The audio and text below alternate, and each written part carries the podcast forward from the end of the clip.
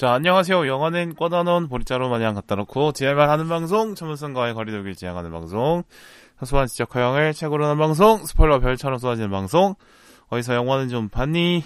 어디 영 좀? 진행, 제작, 연출, 기타 등등을 맡고 있는 빌바입니다. 오늘은 오십일 번째 시간, 영화 자산어보를 다루도록 하겠습니다. 자, 이번 주는 어, 월요일인데 지금 열 시 이십칠 분 지나고 있거든요. 어, 녹음해서 올릴 거고, 어, 목요일에 나이트 시네마님과 합동방송이 있습니다. 그러니까 정확하게는 나이트 시네마님이 제 방송에 출연하시는 형태로 아마 할 거고요. 온라인으로 녹음을 할 겁니다. 음, 그렇고, 그때, 아, 지난주에 예, 시네타운 나인틴 어, 톡각방이라고 하죠. 시네타운 나인틴 청취자들 중에 야, 그분들이 모여있는 오픈 채팅방이 있는데 거기에서 정모가 있었습니다. 썬더라고 하죠. 시네타운 나인틴은 정모를 썬더라고 하니까 어, 강남에서 썬더가 있었는데 갔다 왔습니다. 네.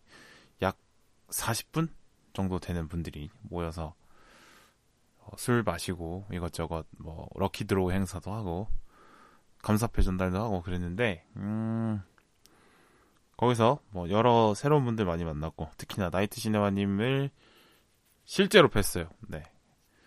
그래서 항상 고맙다는 말씀 전하고 왔고, 뭐 새로운 분들 많이 만나서 이것저것 이야기했습니다. 에, 오랜만에 술을 또 많이 먹었어요. 네, 그렇습니다. 재밌더라고요. 그러니까 서로 닉네임으로 호칭하는 게 꽤나 재밌는 경험이었어요. 이런 건 처음 해봐가지고. 네, 그래서 어, 썬더가 있으면은 열심히 일단은 참여를 해보고 싶다는 생각을 했습니다. 자, 썬더 후기는 어, 목요일날 나이트 시네마님이랑 다시 또 할 때 그때 좀 더 나눠보도록 하고요. 자, 오늘은 영화 자산어보를 다룰 생각입니다. 일단 이 자산어보를 왜 선택을 했냐면 음, 제가 이준익 감독을 참 좋아하고 이준익 감독의 사극을 참 좋아합니다. 네, 뭐, 뭐 하나 빼놓을 작품이 없다고 생각해요. 뭐 왕의 남자, 동주, 뭐 자산어보, 뭐 사도 다 재밌게 봤습니다. 고증에 충실하면서 메시지를 던지는 것으로 마무리되는 그런 영화들인데 저는 열일결말 별로 안 좋아하거든요.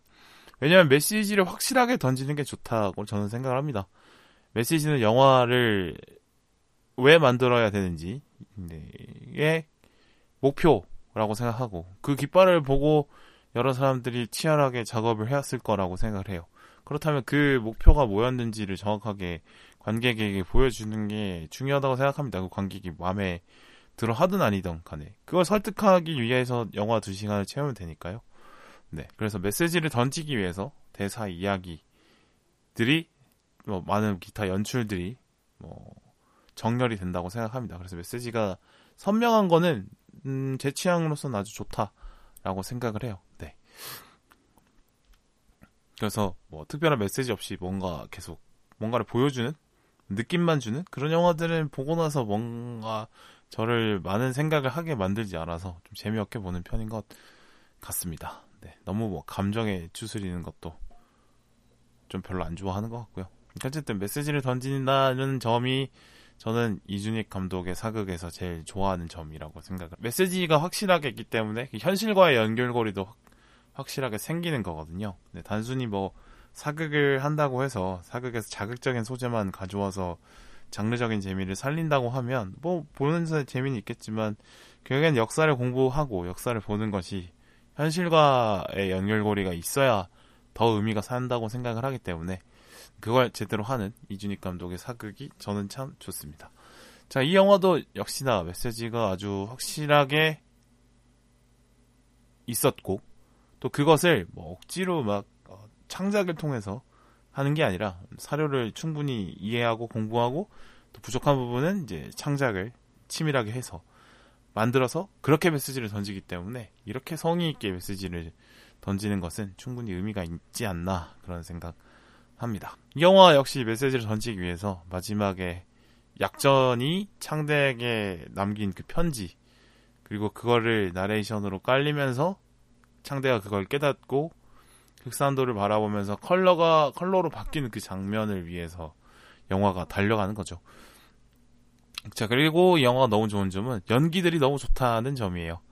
뭐 주연 배우 설경구, 변요한, 이정은 뿐만 아니라 주요 빌런으로 나온 조우진, 김의성, 동방우, 그리고 이름을 제가 못 찾았는데 아전 역할을 하신 분들도 너무 잘했습니다. 네, 뭐 이 정도 영화 재밌게 봤다는 말씀 드릴게요.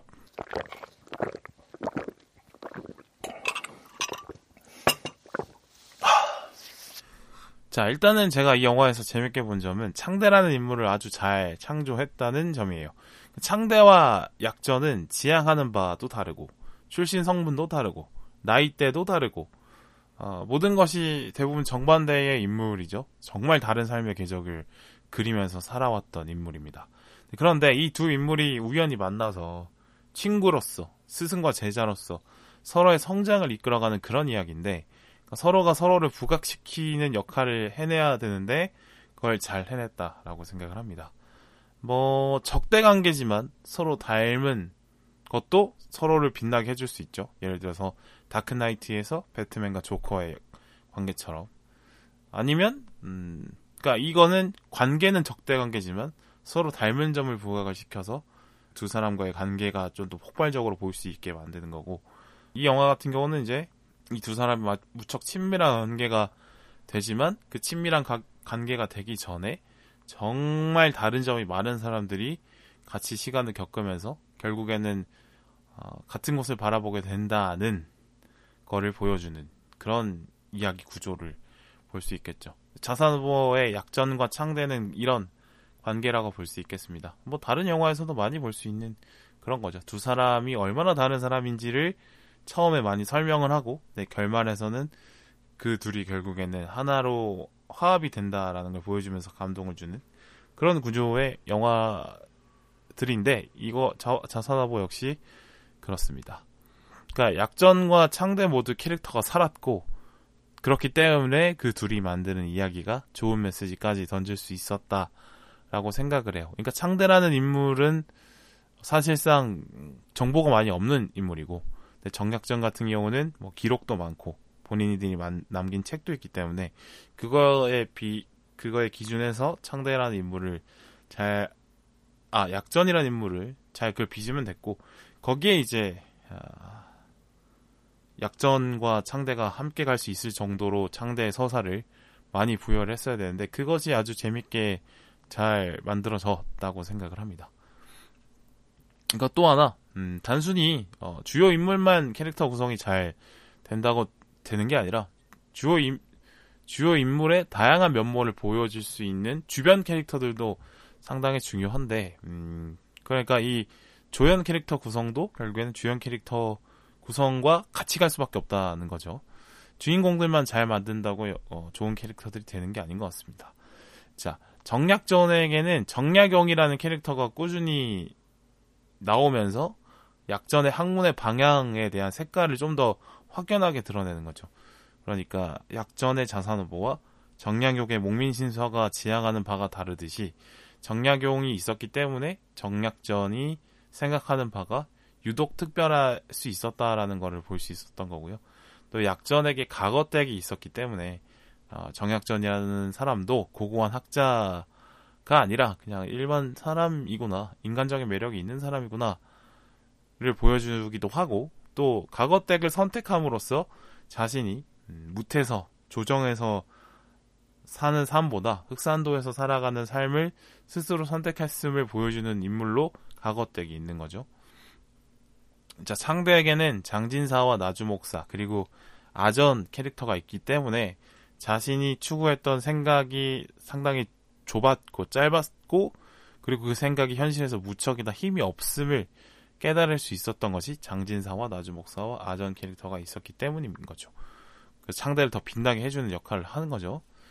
또 하나, 이따 이광회라는 정약용의 제자로 나왔던 그 캐릭터가 있었기 때문에 이 창대가 가진 그 재능, 기재가 얼마나 빛나는지도 잘 표현이 될 수 있었다라고 생각을 합니다. 이처럼 음, 창대를 어, 정약용을 빛나기 위해서 잘 만들었고, 또 창대를 또 창대와 약전을 빛나기 위해서 조연 캐릭터까지 잘 빚어냈기 때문에 이야기가 풍부해질 수 있었고 그 메시지도 더 빛이 날 수 있지 않았을까 생각을 합니다.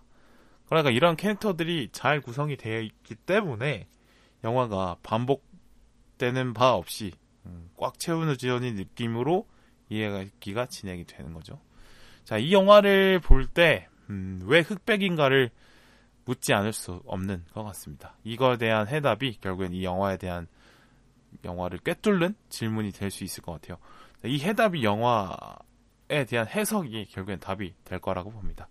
자, 이 영화는 대비되는 것들이 많이 나와요. 일단 주인공 어, 창대와 약전, 그리고 약전에게는 약전과 약용 또 이게 또 대비가 되고, 이상과 현실 또 비교가 되고, 또 이상과 현실을 보여주는 것이 또 무태서의 삶, 섬에서의 삶 또 대비가 되고, 또 그렇다면 성리학과 서학이 또 대비가 되고, 또 또 그다음에 하늘과 바다 밖에 없는 그 흑산도의 삶을 또 어, 보여주기에도 아, 흑산도에는 바다와 하늘밖에 없으니까 그 두 가지를 또 대비가 되는 거죠.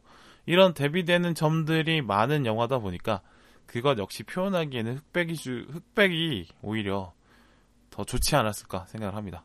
그러니까 이 영화는 항상 이 두 가지를 대비하는 대비하는 관계로 놓고 그 관계들을 설명하면서 진행되는 영화이기 때문에 그 이야기의 핵심을 흑백으로 좀 표현한 거 아닐까 생각이 듭니다. 또 하나, 창대는 세상을 좀 이분법적으로 보는 아이죠. 그러니까 섬에 살지만 무태서의 삶을 지향하는 사람, 어, 현실보다는 과거 시험에 급제해서 뜻을 펼치는 그 이상의 가치가 훨씬 높다고 생각하는 사람. 그러니까 다른 섬에 사는 사람들처럼 물고기 열심히 잡고 많이 잡아서 좀 더 안전하게 살아보자, 좀 더 어, 그런 걸 꿈꾸는 게 아니라 음... 이 삶의 삶과 한참 떨어져 있는 학문을 쫓는 사람이라는 거죠.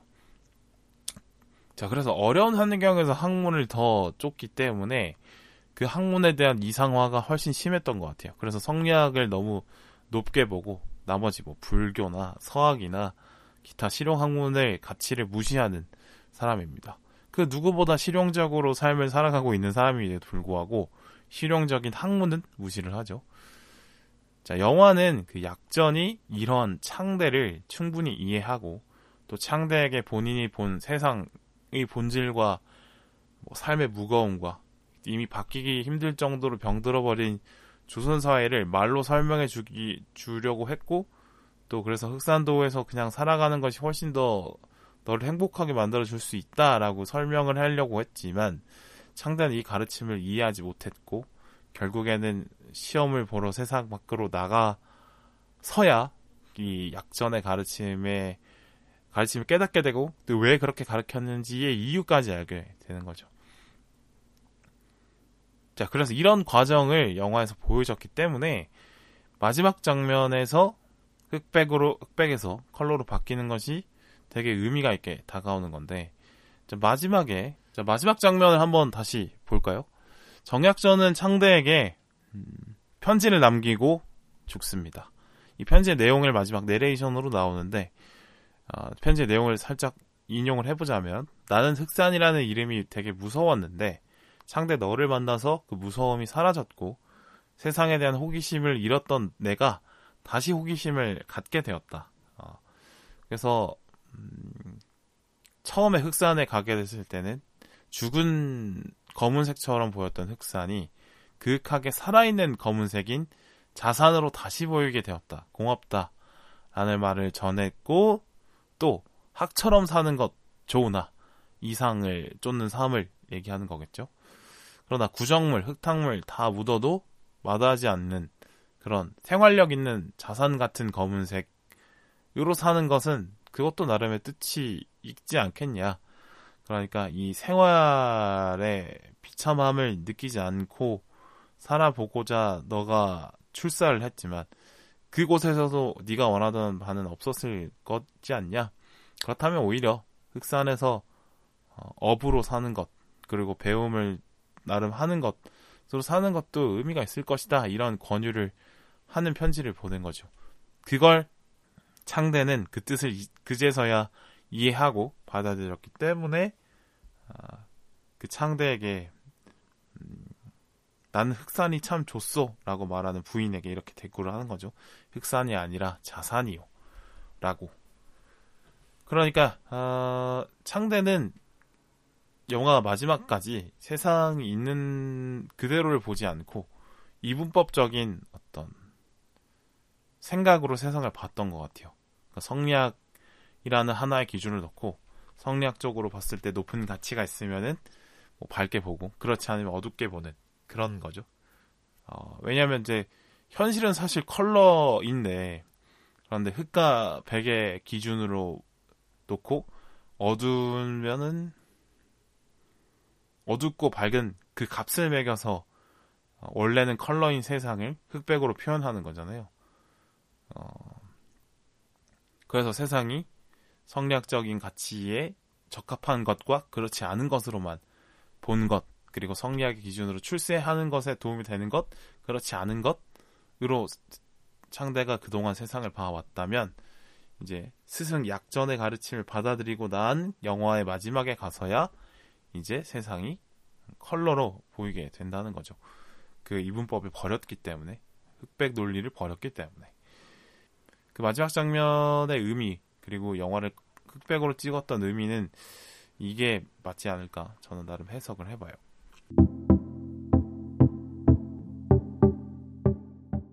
자, 제가 영화를 보면서 느낀 생각은 정약전이 왜 흑산도에 갇힐 생각을 했을까입니다. 약전은 갈림길에서 약용과 헤어지면서 어, 빙긋 웃죠. 섬에 갇힐 생각을 하니 설렌다고도 말을 해요.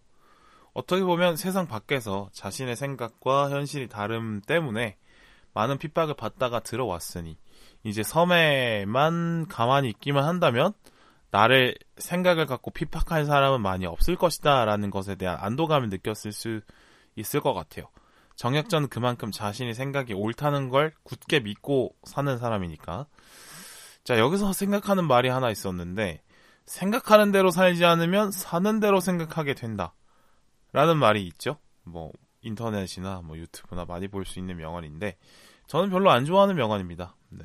인간을 너무 높게 보는 것 같아요. 너무 높게 고고하게 버티면서 살아야 된다라고 말하는 것 같아서 좀 싫습니다. 물론 뭐 의지대로 세상을 펼치는 것은 뭐 중요합니다만, 내 생각이 틀릴 수도 있고 상황이 안 맞을 수도 있고 어, 하기 때문에 세상에 맞춰서 생각을 바꾸는 거, 살다 보니 생각을 바꾸는 거 역시 아주 유연하게, 유연함이죠. 세상 살면서 아주 중요한 덕목이라고 생각을 하는데 그걸 또 무시하는 거죠. 또 잘못된 생각이었음을 깨달은 거는 사는 과정에서 얻는 깨달음인데, 그러면 사는 대로 생각하지 말아야 되기 때문에 잘못된 생각인데도 그걸 밀어붙여야 된다는 말인가요? 그건 아니지 않습니까? 음. 또 하나, 또 사는데 어떻게, 어떤 생각으로 살 것인가라는 생각이 없어, 없을 수도 있는데, 그때는 그러면 살면서 오히려 생각을 만들어갈 수도 있는 건, 거니까요. 네. 꼭 뭐 사는 대로 생각하는 게 나쁜 것은 아닌데, 꼭 그렇게 그것을 좀 비하하는 그런 문장이죠. 생각하는 대로 살지 않으면 사는 대로 생각하게 된다. 네, 그렇습니다. 이 삶을 이 문장 하나로 정의하려고 하는 그 시도 자체가 참 오만해 보여요. 네. 참 손쉽게도 그런 말들을 많이 하시는 것 같은데 저는 이게 게을러 보여서 싫습니다. 아니, 이 세상에 대해서 얼마나 정의 내리기 힘들면 수많은 사람들이 그렇게 인문학에 매달려서 삶은 무엇인가에 대한 정의를 평생 고민하고 기록하고 토리하는데, 이런 문장 하나로 이렇게 될 거다라고 생각하는 분들이 싫고, 이걸 뭐 컨텐츠로 만들어서 뿌리는 사람도 그렇고, 거기에 또 그거대로 또 그것만 받아들이는 것도 좀 안 좋게 보이고 그렇습니다.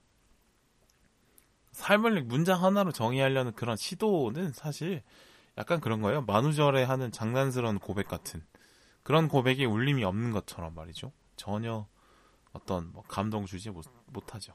네. 아니면 진짜 고백 같은 경우는 숨 막힐 것 같지만 겨우 내뱉는 게 진짜 아닐까요? 진짜 진심이니까 그게.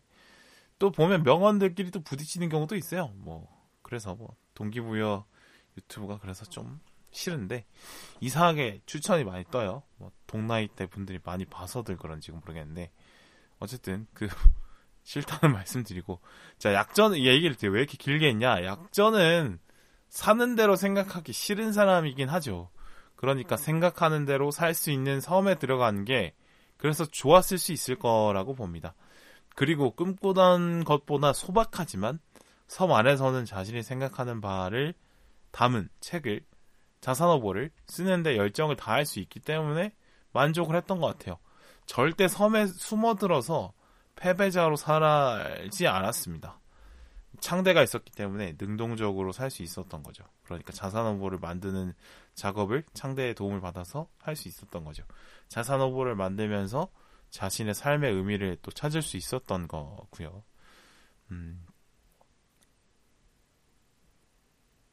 자, 영화 초반에 그런 얘기해요. 음, 순교할 것이냐, 아니 아닐 것이냐, 뭐 이런 거를 결정해야 할 때, 그러니까 정약용 삼형제가, 근데 죽으면 치욕을 갚을 수 없지만 살아있으면 치욕을 갚을 수 있다라고 약전에 얘기하죠. 네. 그러니까 약전은 음, 내가 여기서 배교를 했다라고 당연히 얘기를 하고 살아남아서 지금 이 치욕을 갚을 생각을 하고 있었던 사람인 거죠. 그리고 그 살아남아서 어, 어쩌면 끝나버렸을 수 있는 그 인생을 아주 소중하게 쓰기 위해서, 어, 그 가치를 실천하기 위해서 남은 삶을 썼던 것 같아요. 그러니까 아주 멋진 자세죠. 살아있는 한 무언가를 밀어붙일 만한 가치가 있다는 거는 뭐 그 사람의 삶에 있어서 상당히 명예일 수도 있고, 뭐 혹은 그 가치를 추구하는 그것이 너무 과정이 힘들어서 그 과정 자체가 주는 고통 때문에 굴레가 될 수도 있긴 합니다.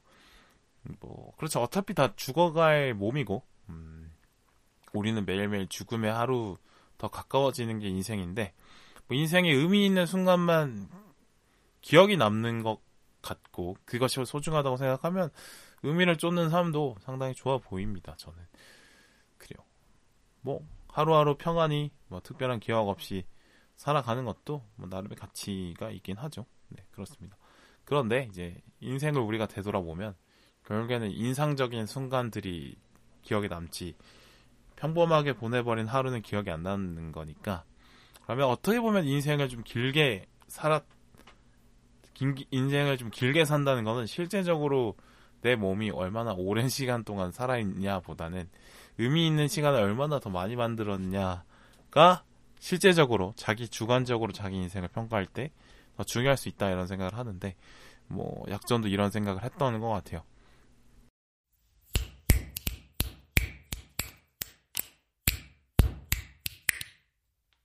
자, 그러면 정약전에게 자산어보는 어떤 의미인지 한번 얘기해보죠. 창대는 이 자산어보를 처음 만든다고 할 때 이런 말을 해요. 물고기, 해초 뭐 이런 게 왜 책으로 만들 만한 가치가 있습니까? 라고 묻죠.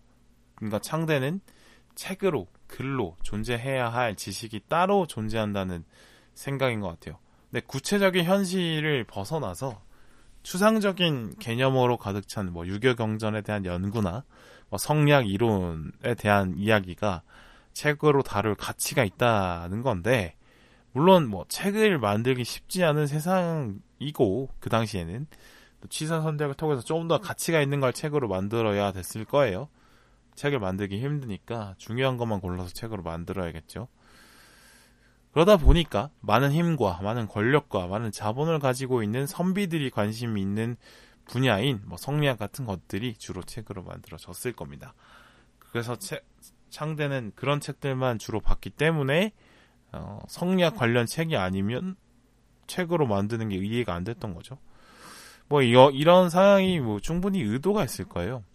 한자로 책을 만들어서 어, 쉽게 읽을 수 없는 한자로 책을 만들어서 지식에 접근하지 못하게 하는 의도가 충분히 있을 것이고, 또 문자와 책이 또 권력을 유통하는 수단이 되기도 하니까, 그러니까 문자와 책을 읽는 사람만 과거에 나갈 수 있고, 또 과거에 나가야 이제 권력이 생기고, 네, 그렇죠. 또 그 당시에는 또 권력을 사고팔기도 했으니까 결국에 문자와 책이 권력을 유통하는 수단이 되는 건데, 이런 문자 혹은 책, 이런 최첨단의, 그 당시에는 최첨단인 지식 공유할 수 있는 수단을 선비나 양반들이 독점하면서 기득권을 공고히 하려고 했던 거라고 볼 수 있습니다. 근데 문자와 책을 접하기 어려운 일반 백성들은 서로 지식 공유를 못해서 어, 어떤 대단한 발견을 하고 놀라운 어떤 통찰을 했다고 하더라도 그것이 널리 전, 널리 또 오랜 시간 전해지지 못하는 거죠. 그래서 스스로 실력을 키우기가 어렵고 생산력을 키우기 어렵고 그랬을 겁니다. 음, 이런 게가 지식의 격차가 결국에는 이제 권력의 격차로 이어지는 순간인 건데 우리 현실의 삶에서도 뭐 병원에서 많이 느끼죠. 의사 선생님이 약간 귀찮은 말투로 전문 용어 쏟아내면서 병에 대한 원인이나 증상 듣고 싶어서 가는데 이런 설명 잘 못 알아듣는 말들로 좀 하고 그냥 뭐 갑자기 시키는 대로 검사받고 시술받고 수술받고 병원비 많이 나오고 이렇게 되는데 근데 환자 입장에서는 그냥 그걸 받아들일 게 가장 최소 대부분 받아들일 수밖에 없는 상황이 오잖아요. 그렇죠. 이런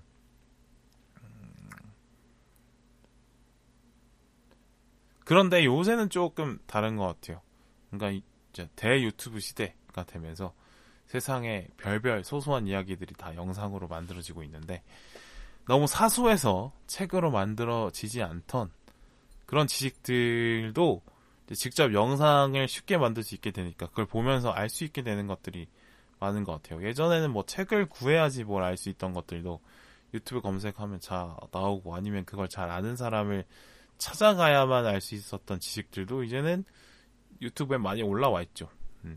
그러니까 어, 비슷한 거죠. 예전에는 이제 책을 만들기 책과 글자를 만들기 어려웠던 세상이라면 조선시대에는 근데 현대에는 이제 영상을 찍고 유통하는 게 그렇게 쉽지 않은 세상이었는데 유튜브 시대가 되면서 모두가 편집할 수 있는 툴을 갖고 있고 촬영할 수 있는 툴을 갖고 있는 세상이 되면서 이제 영상이 그만큼 쉽게 유통이 되게 되는 그런 세상이 온 건데 예전은 참 영상이라는 걸 만들기 어려웠잖아요. 그만큼 이제 만들어야 될 이유가 충분히 넘쳐야 됐고 또 그것에 자원을 투여할 집단만이 영상을 만들 수 있었던 거죠. 예전에는 이제 영상을 볼 영상을 제작하는 건 방송국만 주로 했던 시절이 있었으니까. 그런데 이제 영상 제작과 유통에 대한 장벽이 낮아지니까 음, 시시콜콜한 지식들, 뭐 실생활의 소소한 팁들부터 시작해서 뭐 이런 뭐 조금 시, 어, 어려운 지식도 약간 쉽게 풀려서 어, 쉽게 공유가 되고 있는 것 같습니다. 예전만큼 그러니까 전문가의 지식 그리고 전문가의 지식에서 오는 그 권위에 기대거나 아니면 기대 필요가 좀 없어지는 것 같고 기대더라도 좀 덜 기대도 되고 또 어, 여러 방향을 통해서 아, 저 사람이 하는 말이 음, 어떤 의미인가를 알면서 그 조언을 드릴 수 있게 되는 거고 또 아니면 저 사람이 말을 좀 잘못하고 있네 이런 것도 알 수 있게 되는 것 같습니다. 그래서 이제 대유튜브 시대가 되면서 전문가와 일반인 사이에 음, 격차가 좀 줄어들고 그만큼 권력의 추 권력의 차이도 조금씩 줄어들고 있는 것 같아요. 재밌는 거는 이제 전문가들이 자신의 지식을 조회수 높이기 위해서 스스로 팔고 있는 건데 그게 결국엔 스스로 벽을 낮추고 있는 것 같기도 하거든요. 음, 뭐 예를 들어서 의학 관련 유튜브도 되게 많잖아요. 그러니까 예전 같았으면 병원에 가봐야 진찰을 해봐야 알 수 있는 것들도 음, 이제는 유튜브 뭐 사소한 병들 같은 경우는 유튜브 찾아보고 아 이건 나 혼자 할 수 있겠다 싶은 것들은 병원에 안 가도 되는 것, 거잖아요. 어, 그런 것처럼 그렇습니다. 뭐 헬스 유튜브 같은 것도 그렇죠. 예전에는 이제 트레이너한테 직접 배웠어야 되는데 이걸 유튜브로 다 설명을 해주니까 어, 예전보다 헬스 트레이너를 반드시 좀 찾아야 되는 이유는 조금씩 줄어드는 거죠.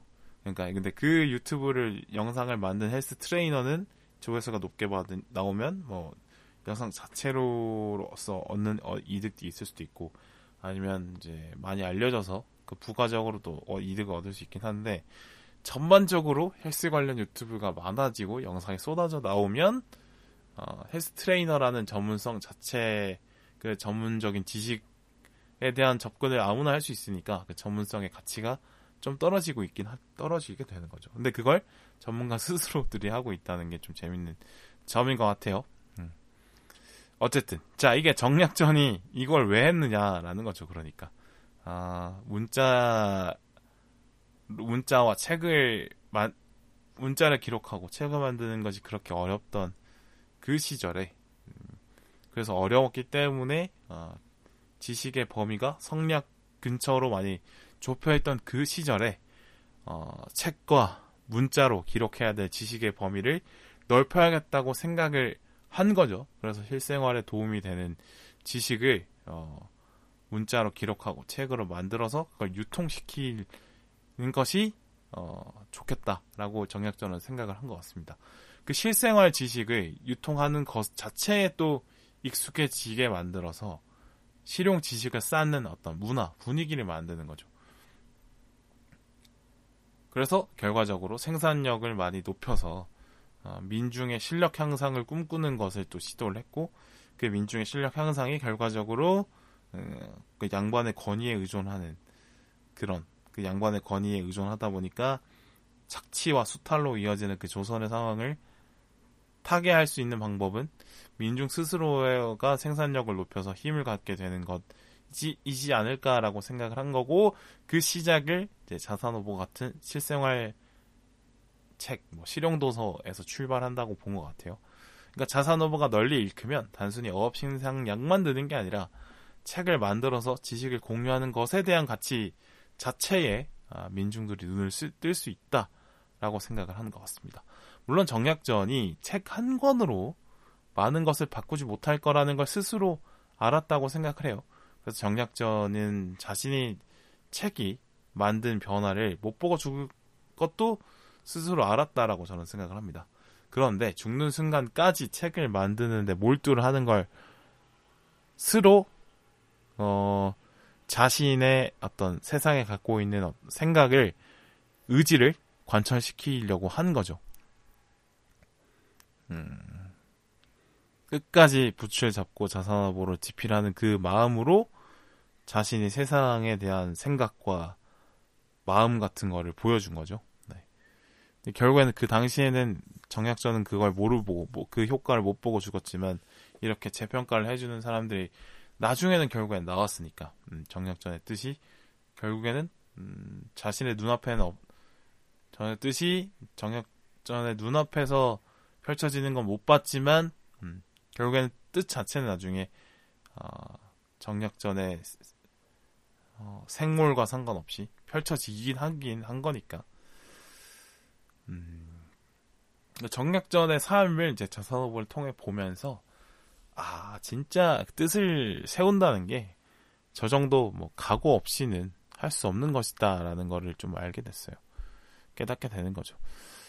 음, 스스로 오래 고민하고 느끼고, 아, 이 길을 내가 나밖에 안 갈 것 같긴 한데, 그래서 외로울 것 같은데, 그래도 혼자 걸어가 볼 만한 가치가 있다. 혼자 걸어가도 뭐 외롭긴 하겠지만 할만하다는 생각이 들 정도의 어떤 그런 숭고한 생각이, 숭고한 길이 있는 사람들이 있는 것 같아요. 그걸 깨닫고 보는 사람들이 있는 거죠. 그런 길을 보는 사람들은 그 길을 쫓는 것이 나의 어떤 운명이구나 라는 걸 받아들이고, 그렇게 혼자서 뚜벅뚜벅 걸어가는 사람들이 있는 것 같습니다. 그러니까 외로움을 감내를 하는 거죠. 음. 근데 그런 외로운 삶이라고 생각을 했었는데, 창대라는 인물이 약간 정말 어, 내가 가르쳐 볼 만한 가치도 있고, 가르쳐 보니까 잘 알기도 알고, 음, 뭔가 얘기해 주면 답이 돌아오는 그런 제자가 있어서 외로울 것, 외로운 길인 줄 알았더니 오히려 창대가 있어서 음, 좀 더 그래도 힘차게 음, 꾸준하게 할 수 있었을 거라고 생각을 한 것 같아요. 그래서 창대라는 인물을 참 아낀 것 같고요. 아니요, 다시 할게요. 자, 영화 이제 마무리할 텐데, 저 자산어보 한 네 번째인가 본 것 같아요. 근데 볼 때마다 참 재밌어요. 네. 에, 역시 이준익 최고다 이런 생각했고, 설경구, 변요한, 이정은 연기 너무 좋고, 네. 또 인생의 방향을 놓고 고민이 될 때 내가 이 선택이 되게 나를 어렵고 외롭게 만들 것 같은데 꼭 하고 싶은 그런 길들이 보일 때 그런 길을 가야 할지 말아야 될지 고민하는 사람들에게 추천할 수 있는 그런 영화라고 생각을 합니다. 계속 돌려볼 만한 가치가 있는 그런 영화라고 생각을 해요. 생각보다 평이 그렇게 높지 않아요. 저는 거의 만점 주고 싶은데 삼 점대 중반이 많더라고요. 평론가들의 평이. 글쎄요. 그건 왜 그런지에 대해서 좀 더 고민을 해봐야 될 것 같긴 한데 메시지가 너무 강렬하게 잘 투영이 돼서 그런가? 그래서 사실 메시지가 너무 짝딱 강하면은 음, 관객들에게 그만큼 전달이 확실하게 되잖아요. 근데 원래 영화와 관객 사이에서 음, 서서 그 영화가 관객에 닿도록 관객에 닿도록 도와주는 것. 어, 그 공간을 이제 평론가분들이 차지하고 거기서 가치를 스스로 만드는 건데 이준익의 영화가 좀 그래도 메시지를 어, 선명하게 보여주다 보니까 관객과 영화 사이의 공간이 좀 좁은 편이라서 그래서 높게 평가를 안 하나 생각은 좀 해봐요. 네, 그렇습니다. 어쨌든 간에 꼭 보시길 바라면서 음, 목요일에 바라면서 음, 다음 에피소드에 돌아오도록 하겠습니다. 감사합니다.